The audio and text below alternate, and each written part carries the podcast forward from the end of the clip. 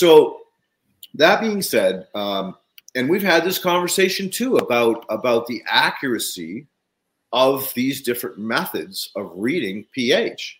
Mm-hmm. And, you know, yeah, your meter might look like it's broken, but maybe it is reading a pocket that's a little different. Maybe there are, you know, some anaerobic influences there, uh, yeah. or maybe there's aerobic influences. Yeah. And to be honest with you, I really think what's going on is that you very well may be holding too much moisture in that A horizon because you're not letting it dry down enough. Like, there's still going to be a tremendous amount of moisture in that soil profile, even if there's no water in the E horizon. If the yeah. E horizon, there's no water, visible water you can see. And well, I, now I think you're referring to an issue that I was having with a particular cultivar. Yes, yes.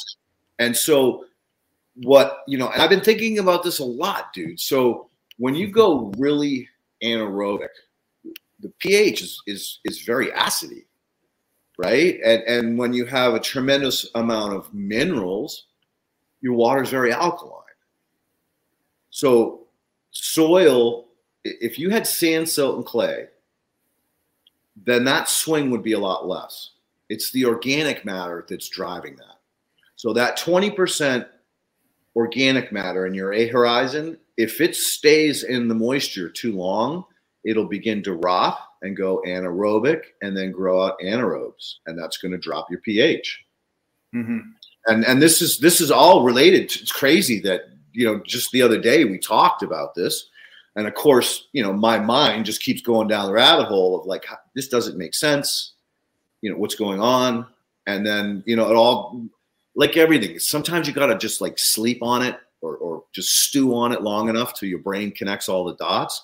But that's where my head went was, fuck, he never lets it completely, the, the E horizon completely dry out.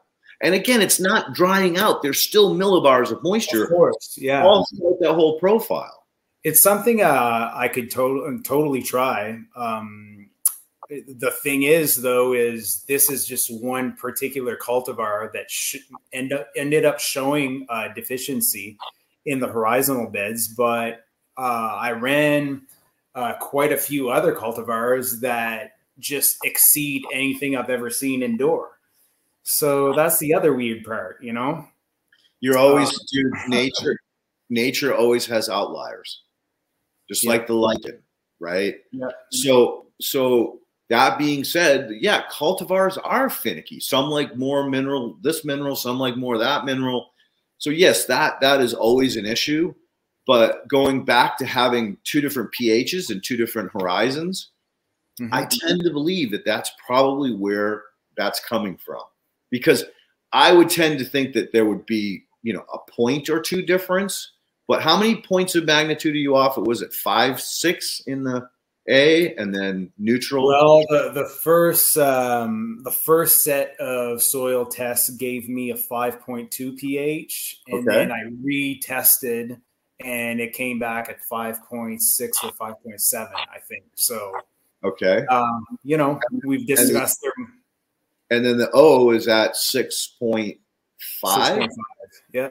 So that's a ten point ten magnitude points. Like, thinking logically, right? pH is in increments of ten. So mm-hmm. one point is ten points different.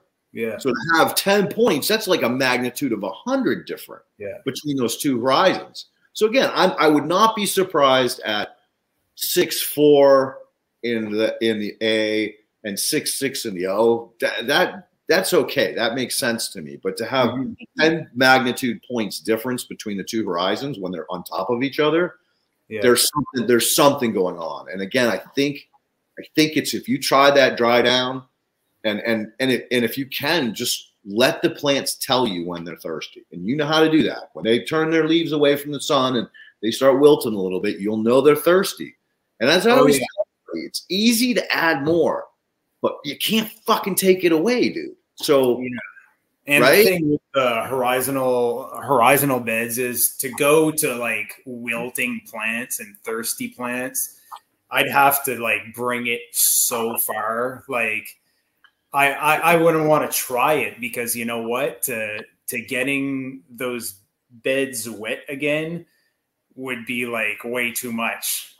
Uh, I, I only have so much water per day that I'm using. Uh, like I said, I have to, to make R O because of the well situation that I'm in, that to catch up with wilting plants would be like impossible.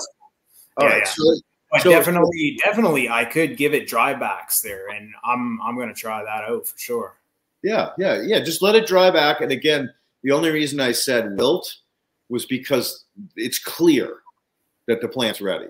So you have, you have aerometers, right? No, no. You don't have an aerometer? An aerometer. I, I was thinking uh, tensiometers. Uh, it's the same thing. It's the same thing. The, okay. the aerometer is a company, and it, it makes right, right, right. And the no, one that you- I have a tensiometer there. I never use it because it's, I don't know. I, I, I I don't think it's accurate at all. And I think it's the the way I'm using it in the O horizon, just too low tension, and it's, it's not working.